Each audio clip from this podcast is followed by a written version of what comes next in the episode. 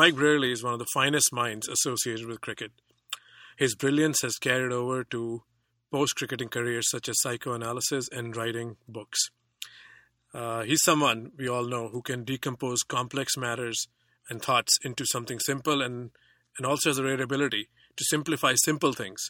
And I got a rare opportunity to speak with him on his upcoming book, Spirit of Cricket, which is going to hit the shelves August 27th. Uh, this conversation was very candid, very insightful as usual. Try to grab a copy of the book. I know I will. And enjoy the podcast. Hello, everyone. Welcome to another episode of Cricket with an Accent. This is your host, Saqib Ali. Uh, today, we'll be having a special guest to talk about cricket and its impact on our lives. Uh, most of us spend our lifetime uh, achieving something significant in a career, but some are uh, gifted enough to excel in more than one career. And today's guest is uh, uh, how do I even introduce him? So I'll just, you know, stick to the strengths. He's one of the most decorated cricketers of all time, arguably the finest cricket captain England has seen. And now he's authored uh, many books that reflect cricket and lead a path into life. So let me uh, introduce, with great honor, uh, Mr. Mike Brearley. Welcome to the show, sir. Thank you, Saqib. So again, uh, this is not an exercise to unpack something new because you've spoken at many forums uh, the fans and the listenership know about you. But a standard question of this show is uh, what is your earliest association of the game? And more importantly, when did you know that you have the leading traits, leading capabilities? Uh, so just walk us through your first memories as captain at maybe boy level, club level, or school level. Well, my first contact with cricket was through my father, who was a very good amateur cricketer. Played once for Yorkshire with Len Hutton and uh, various other people against Middlesex, actually, Compton and Edrich in the 30s, when Yorkshire were the best team in the country, and he played for three years for Yorkshire Seconds. And then after the war, when we lived in London, Middlesex or London, uh, he played um, for Middlesex. That was uh, my father. I used to go around with my father and get him to bowl at me or bat against me in the back garden or on the beach at Bognor, where we went on holiday. Um, I learned a great deal about cricket from him.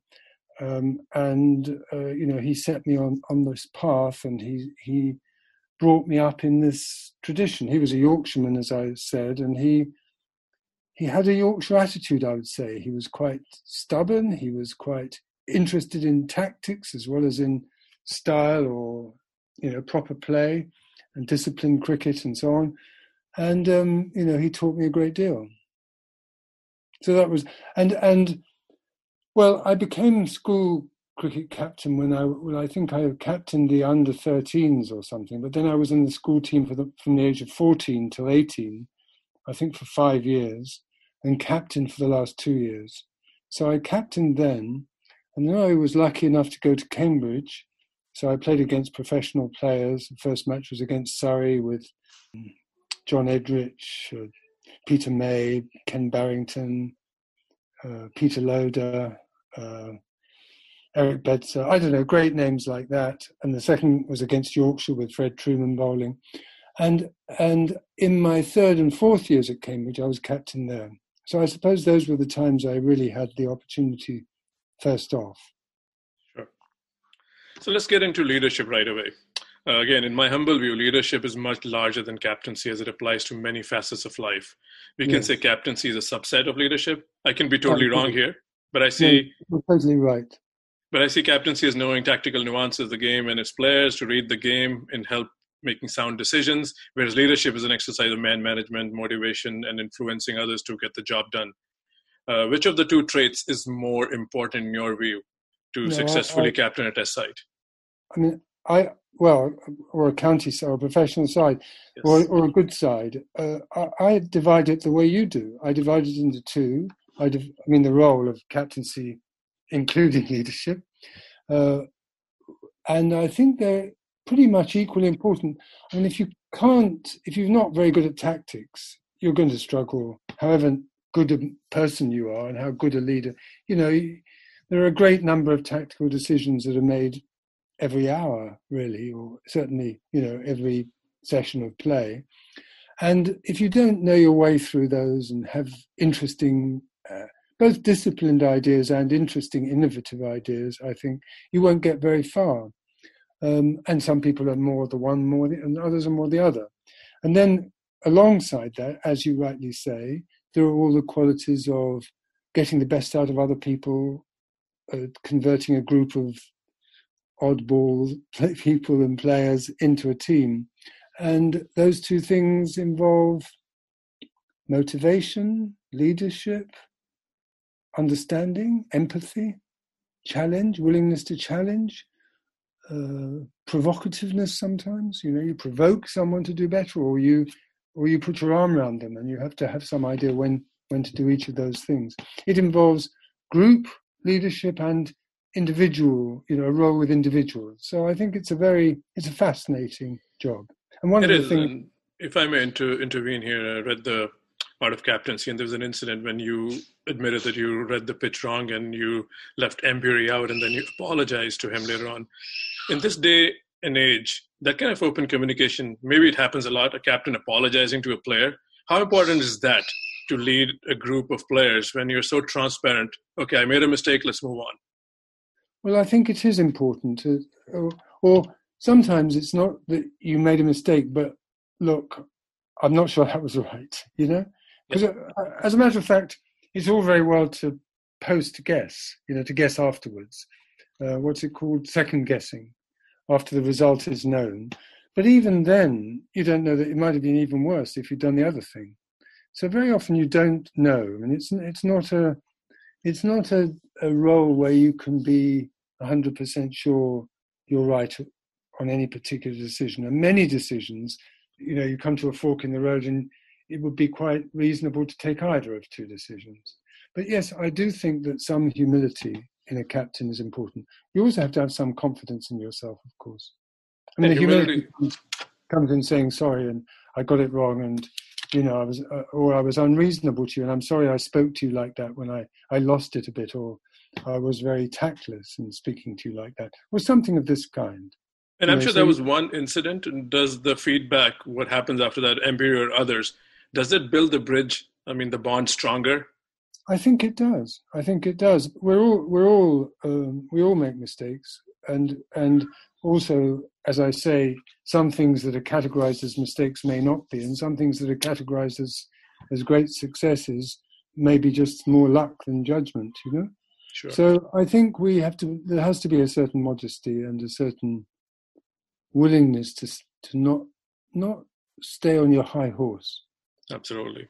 Another um, one of my again uh, pet questions is, and this is again a larger question. It comes from the Indian subcontinent background, comparing to the English system. In the book, you've mentioned fast bowlers are least likely candidates to captain a side. That's your view. But what is the whole English view? Why have we not seen more bowlers or more all rounders to captain? Whereas in India and Pakistan, we've seen the likes of Bedi, Imran, Kapil, Wasim Akram, Kumble.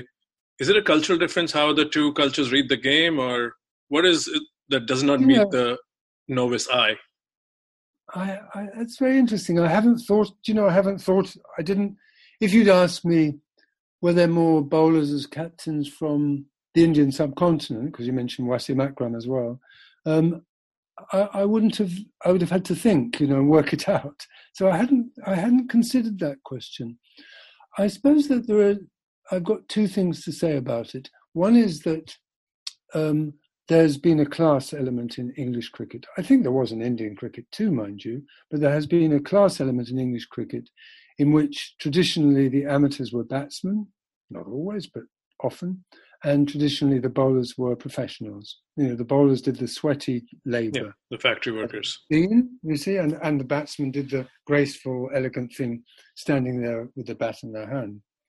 And so I think there was a class element in it you know, for a long time, and there probably still echoes of that. And the decision makers were batsmen too. Sorry. The decision makers, yes. or the captains, you mean? Yeah, the selectors and the. Oh yes, exactly. That authorities. Too. Yeah. I agree entirely. That's a, a, part of the same. Yes, I agree with you.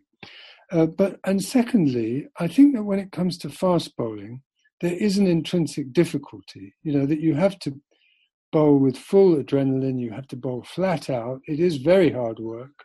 it, I think it's extremely hard, or it's harder to captain the side as a fast bowler, to be able to stand back from it enough to see what's going on, both in your own play and other people's, uh, and to be engaged enough, passionately involved enough to bowl flat out and fast and sometimes in a hostile way. I mean, properly hostile, I mean, aggressively.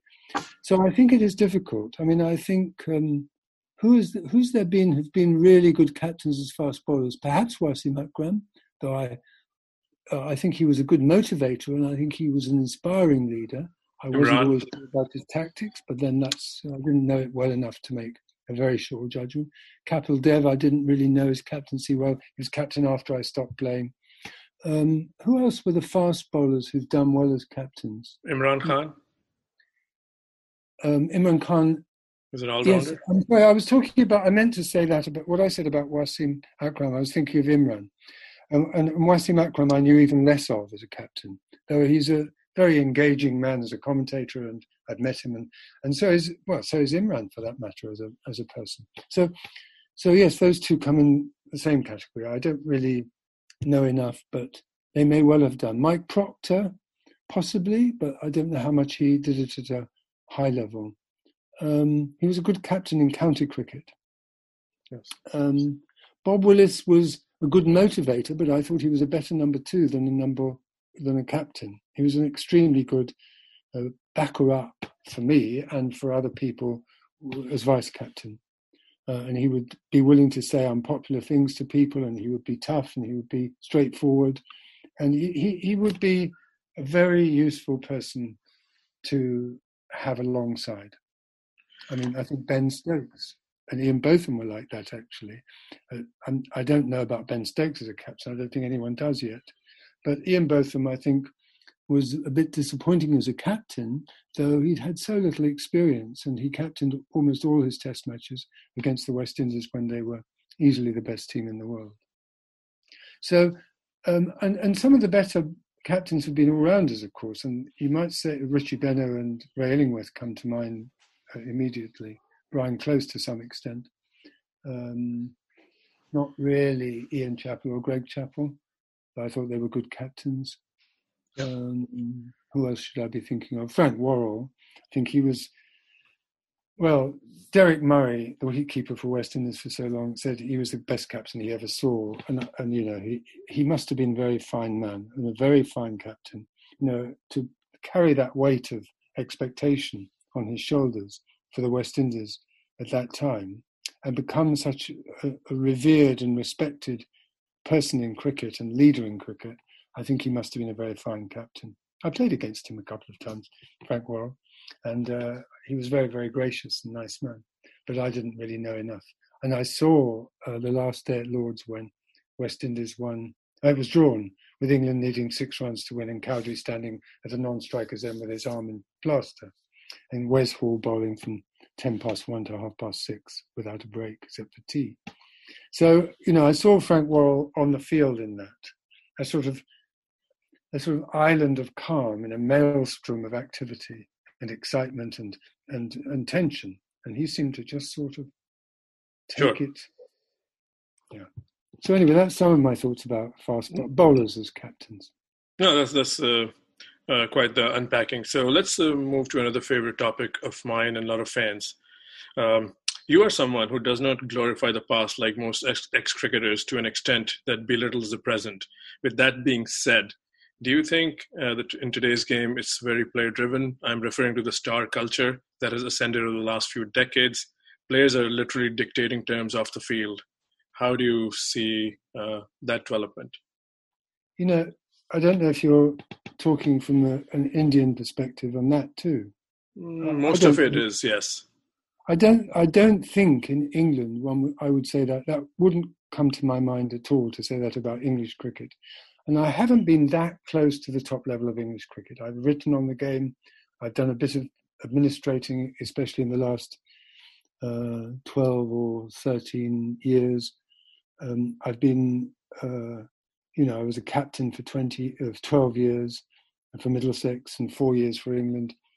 Uh, but since I stopped playing, I didn't have that much close contact, but I would never have described English cricket as player led.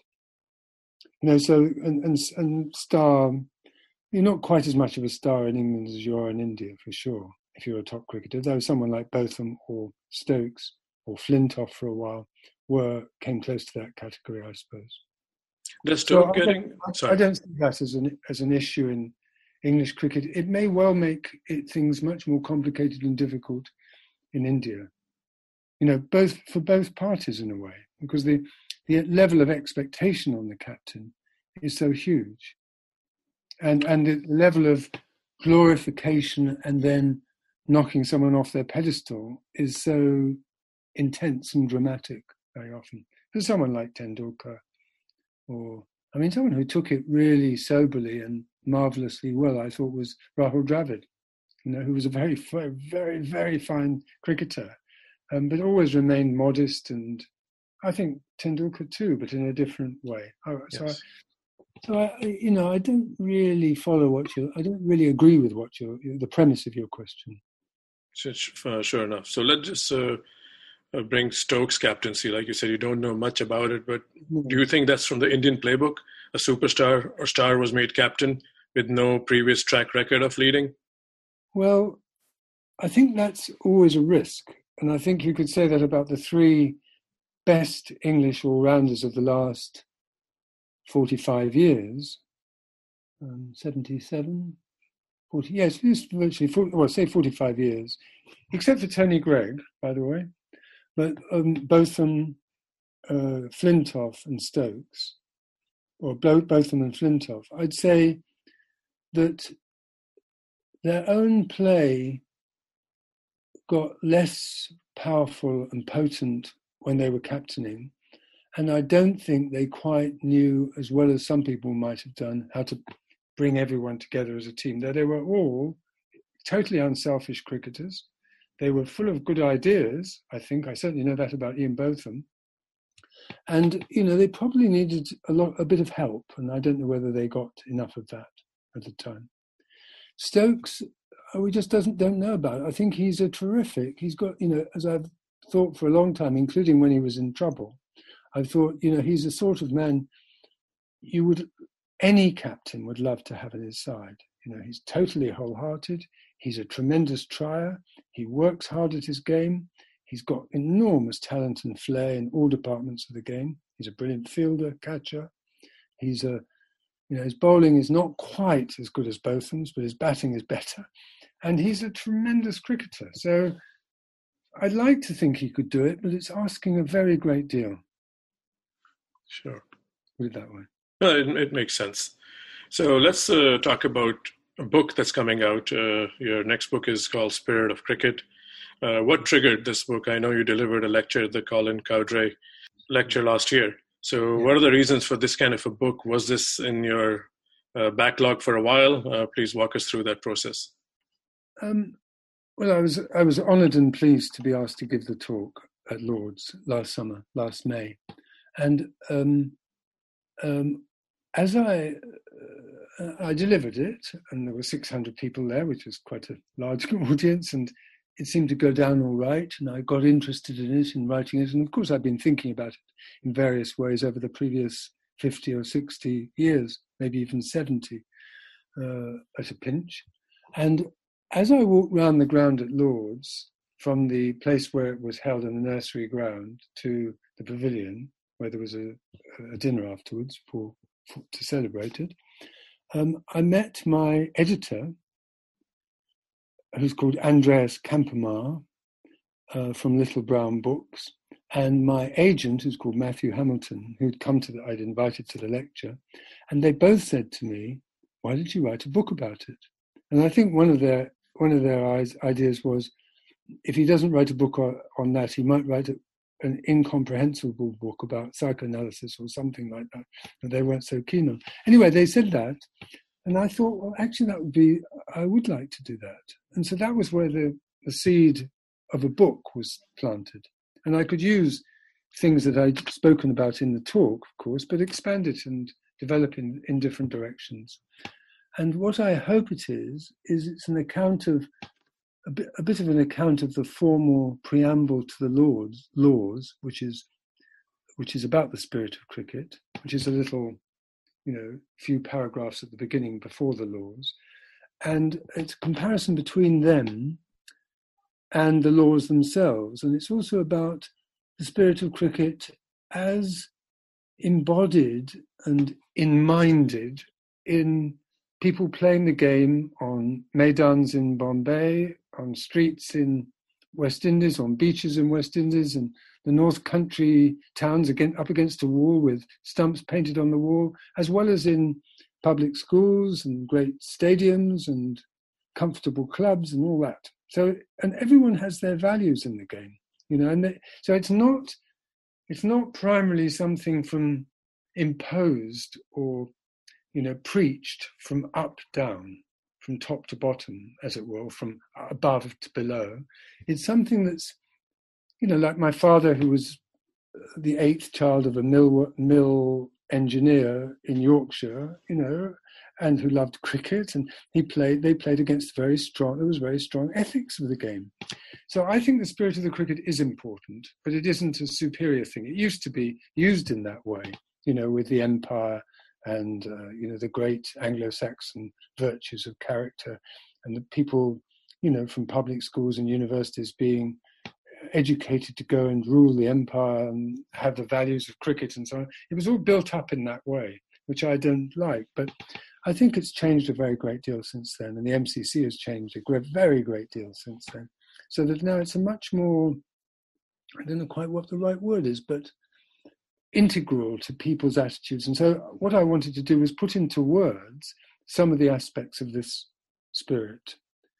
And another complaint against the spirit of cricket is that it doesn't answer specific questions, you know, like whether you should walk or not, or whether it's, it's whether it's uh, in the spirit of cricket to run out a batsman who's backing up too far, you know, Mankading, it's called rather unfairly on Vinoo. Or should have been browned, exactly, that was the comment of, of that was Sunil Gavaskar's comment, which I quote in the book. Yes, yeah, indeed, indeed. And um, uh, sorry, what was I going to say? Um, oh, so I'm also interested. So, so yes, it doesn't answer those questions. It's much more about an orientation, an attitude to the game, to the to the values of the game to one's own team players, to the opposition, to the umpires, um, sometimes indeed even to the captain up to a point. I don't think that respect should be given um, without being earned, but I think you should you should give the person the benefit of the chance to start with. Um, I think the possibility of argument and discussion is important as part of the spirit of the game. Um, I'm not in favour of people who simply follow every custom without questioning it. I like the decision review system, which you know the Indian board opposed for many years, partly on the grounds that it was questioning the umpire's decision. I don't think I think I think it's wrong. I think there should be a, a legitimate and respectful way of questioning a decision um, and then get you get off the field once that has been gone through. Just as you can appeal a decision in a court of law, you sure. you could you know it's like an appeal. And and I agree with there being a limit to the numbers of such appeals. So I got interested in the spirit, the relation to the law, um, the relation to maxims in religion. You know, like do unto others as you would have them do unto you. That doesn't answer specific questions, but it, it sets you along a path towards a general orientation, which is a moral orientation. And play hard, but play fair seems exactly. to me a good slogan. Uh, yeah, on that note, uh, in the book, you devote a nice part of a chapter talking about uh, Kane Williamson, Brendon McCullum, and the nice guy culture that's prevalent in the New Zealand team, mm-hmm. especially the ability to handle both imposters. If you take from Rudyard Kipling's poem, Defeat and Triumph, in a very dignified manner. Now, yeah. Mike, can that be taught at the elementary level? Or more importantly, can that be cool with the new young audience of the game? I would I wouldn't be surprised. I, I would think it's probably more close to their hearts than one might guess. That that's my feeling. That when it comes down to it, they would often have a feeling for the opposition You know, once you've won, you don't gloat. You know, and I think you, you, you, they would be aware of that. Of course, it depends on mentors, people who show by example. And one of the things about, and, and I don't think the spirit of the game is all about being nice. I think it's also about fighting hard. It's about being aggressive in a in a freer sort of way. And Brendon McCullum, whom you mentioned and I mentioned in the book several times, um, said he he thought he'd gone the wrong way in cricket. This was about 1912, 1913, and he became captain about 14, or I think 20, 20 2012, 2012, yeah. 2014. And he became captain, and he said we'd lost, he himself personally and the New Zealand team had lost their link with what had drawn them to the game in the first place, which was love of playing cricket. And he said, if you if that's imp- central to your play, then you can take more risks. You think of what's positive. You you go for something. Um, so it's not just a matter of being a good loser. It's a matter of being uh, full-hearted in your play and um, putting the love of the game and of playing it well as well as properly at the head of things, rather than simply or narrowly success or humiliation, avoiding humiliation or triumphing over somebody. So I think that it's more, it's a broader category than simply being a nice guy. And so I think that people of every generation can understand something of that. Absolutely. And then you also spend some time in the same chapter about the sandpaper gate, where yes. uh, life, like you said, rightfully, cricket is life because everybody deserves a second chance. But there were a lot of critics, a lot of fans who were very harsh on the yes. Australian trio coming back. So your thoughts on that kind of redemption, and has yes. and has your thoughts changed initially when this happened two years ago or three years ago? Uh, no, I thought that also three years ago when it happened. Um, well, I wanted to I, I point out about the sandpaper issue that the tariff for the ICC disciplinary committees and so on for tampering with the ball or using an instrument on the ball to help you which is a form of cheating. It goes against the rules. The tariff was, um, I think, maximum one test banning. You know, banned for one test match or two or three one day internationals or something at that level.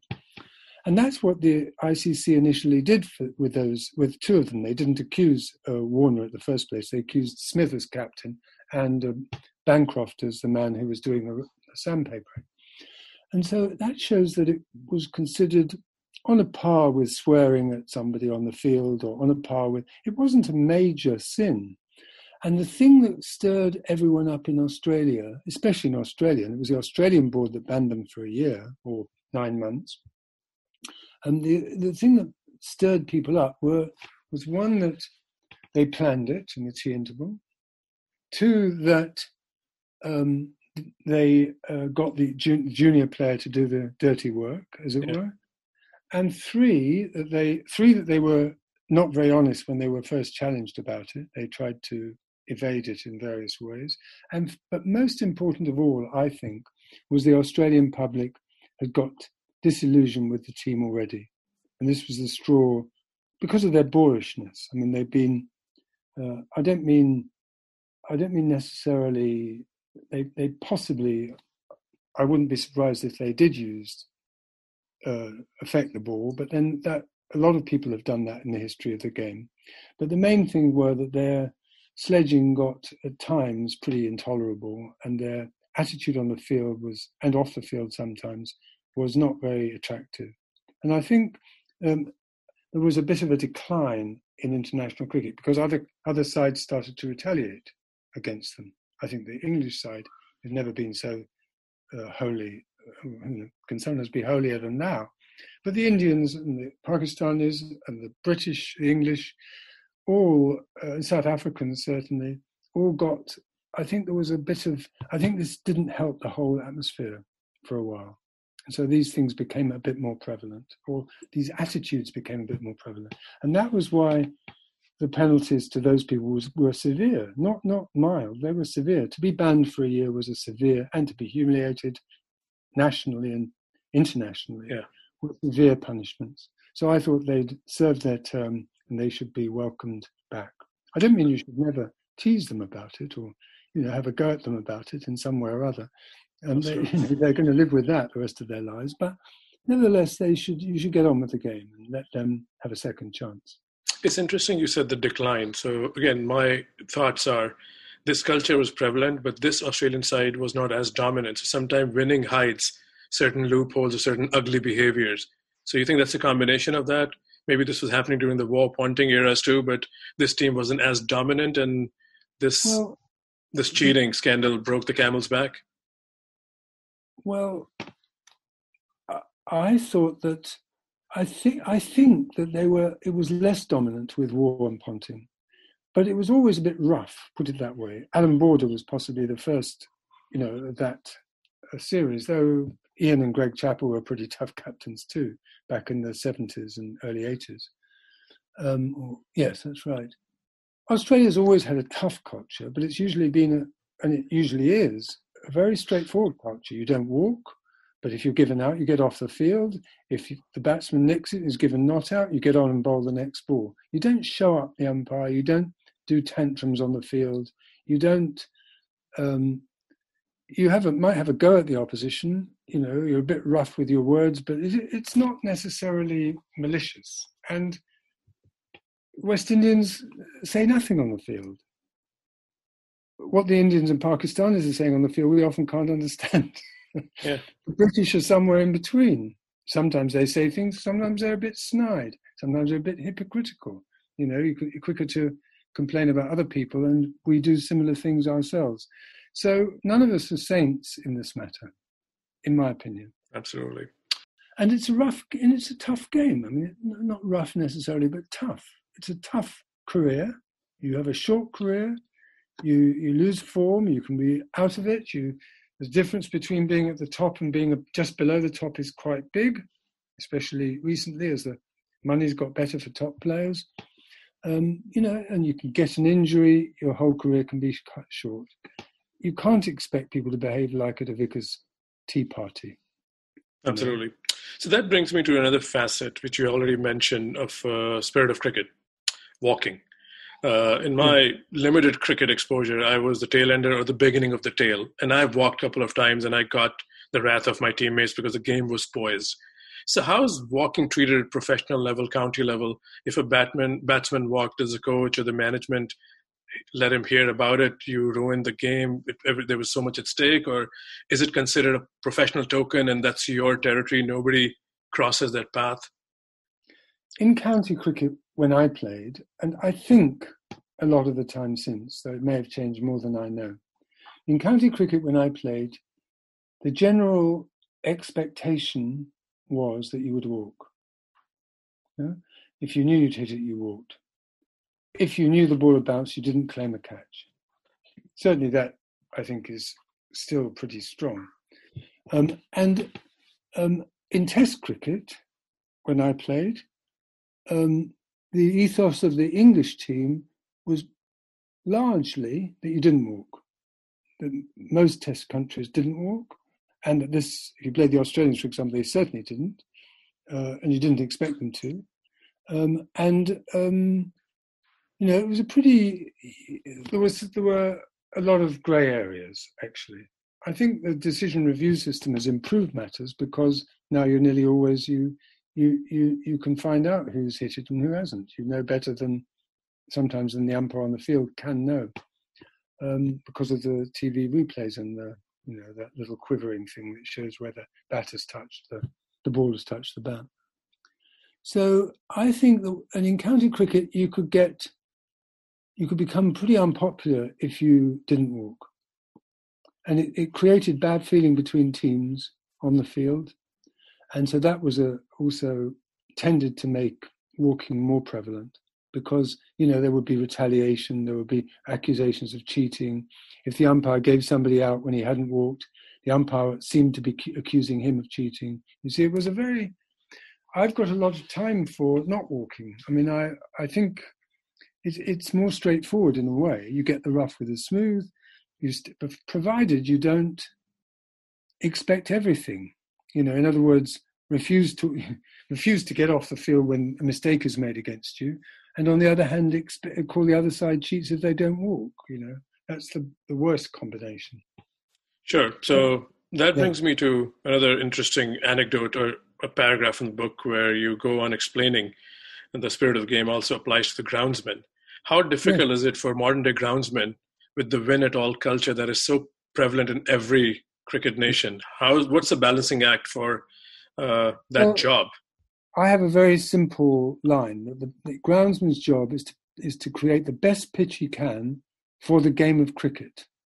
In other words, a pitch that is good for batting, but not too good, not too easy, that gives the bowlers a chance at different stages of the game, the spinners towards the end usually, and the seamers often at the beginning, and that's um, fair for a fair balance between batting, bowling, and not geared towards the home side. I think that's a form of cheating too. It's like saying, you know, and with with tours becoming shorter and with the challenge of so many domestic T20 competitions, so that not always the best te- teams are presented, you're getting more and more home wins because everything tends to favour the home side, and I'm very much against that. Sure. So I don't think that I think the groundsman should tell people, you know, quite straightforwardly, it's none of their business if they start trying to get him to prepare a pitch that would suit the home team. And if the, if the groundsman is asked his opinion about, you know, in the course of a match by the opposition, he should give as honest an answer as he does the home team. He's, he's a presenter of, it's like, again, if you take the law of the land, the law is to make as fair a context as you can, a setting for a trial. The trial is the test, the test sure. match.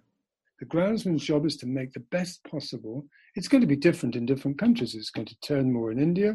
It's going to bounce more in Australia. It's going to seam more in England or swing more. On the whole, you know, so those are those things you have to take for granted. They're real, natural tendencies that are in the traditions and and meteorology of each country. Uh, but um, given that, you give the straight the best pitch you can for the game. Absolutely. No, I think most fans agree, even the most partisan in conditions, you want a good game of cricket instead of something, you know, conditions taking over in a manufactured way. So a few more questions before we let you go. Mm-hmm. So legendary Bradman quote to Greg Chappell, when cricket became a business, it's lost some of its character. While it is true, business is important as well for the sport to flourish, that's the world we live in. Is there a balance agreement on this viewpoint from purists and modern fans, according to you? Yeah, no, it, I, I think there is a, it, it is a bit tricky at times, and you know, you don't want the tail wagging the dog, and um, I think that you know, if you, if you were to think of cricket in the 30s, 50s, 60s, perhaps international cricket, you might well think of the British as as a sort of empire game, and there was you know a certain sort of you couldn't have a black captain in the West Indies until 1960, you know, when Frank Worrell was elected. Uh, you know, there was a snobbery. England and Australia, Gubby Allen and Don Bradman tended to run cricket between them. It was the Imperial Cricket Council to start with before it became the International Cricket Council, Conference and Council.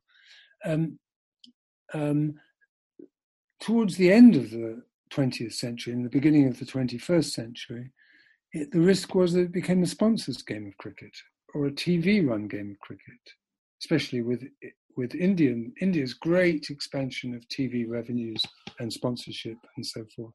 And the and the danger is in each case that the tail wags the dog, that the game of cricket loses out in its what are the most important factors and the most central elements. And most people have played international cricket, and I've known many of them through the World Cricket Committee, which I was chair of for six years or seven years, six years. And most people, all of them would say the pinnacle of the game is Test cricket. And in, in, in English ca- county cricket, they'd say the pinnacle of the game is the four day competition. Uh, but, you know, the, the, the trouble is that uh, there's a lot to be said for one day cricket and even T20 cricket. There's a lot to be said for it, in my opinion. But it, the difficulty, the danger is that it, it's too easy to make money quickly, It's too easy to attract people to the Indian Premier League and other Premier Leagues, uh, which is to the detriment of international cricket. The administrators have not protected uh, Test cricket as much as I think they might have done. So I think that it's, it is under threat from that. The game, sure. best of the game. Absolutely. I'm not saying it's imminent threat, and I think a lot of Test cricket is very, very good, and you know, just as good as it was in some ways better. But I think it's um, it's threatened. Sure. There's a risk. Uh, in the book, uh, you also explain how sport can affect life, and uh, this is a personal question. I never played organized cricket. I was always a huge fan. Was consuming through TV commentaries of Tony Greig, Harsha Bhogle, Richie Benaud, mm-hmm. just learning the game, but never played at organized level till my late 20, early 20s when I moved to US. A bunch of Indian and Pakistanis guys got together and formed a team. And what I clearly struggled was that my knowledge of the game wasn't the same to those who have played or took coaching at academies back in India. So a couple of questions rolled into one. Can you learn something at a later age? Uh, and secondly, is cricket a reflection? How you play on the field is also they're big questions. Sorry, just don't want to miss this opportunity. I know, I know. Um, the second question cricket is a part of life. Um, it's slightly set aside, you know, like other games or recreations or hobbies, things that are primarily hobbies, you know, like singing or dancing or music or theatre or, you know, it's, it's slightly set aside from the business of living one's life and making a living it's set aside from one's health, prime, you know, in a main main way. You know, it's not a matter of life and death usually. We hope. Um, so one's character comes through, and one of the great things about sport and cricket in particular, going on for a long time, individual contests within a team context, is it shows up character, and that a lot of the character that's shown up isn't what we consciously plan; it's what comes out of us. You know. So, it, yes, it is very closely related. On the other hand, having said that, um, I think you get some people who are, behave quite well as team members amongst other, let's say, mainly men or boys or men. I'm talking about male cricket. I know there's plenty of female cricket now, which is a very good thing. But male cricketers may become very good, decent sort of team players and go home and be scornful and dismissive to their wife, hit their children, kick the dog, and so on. So I don't think there's any guarantee that we're going to be the same in a, you know, sometimes we can be at our best in our team context with other men, say, you know, and sometimes it just shows the person that we are all round. Sure. The other question was, can one learn it at a later age? Yeah, I found it a struggle to. I mean, I was more in awe of uh, some of my teammates. Can you mm. unlearn something that you had been part of, uh, basically your journey, and then you learn a new trade? Because yeah, well, I think you can, but it's more difficult. I mean, it's like like learning a language. You don't learn it quite as well if you learn it as a second language, even if you learn it very well. But I, and, and probably something shows of the original accent or the original speech that you had. Right. So I think uh, your time is up. I could go on forever, but thank you very much for joining me in this conversation. I'm sure the listenership here will learn a lot. And as you, thank you. Yeah, it's a pleasure to me, and thank you for that.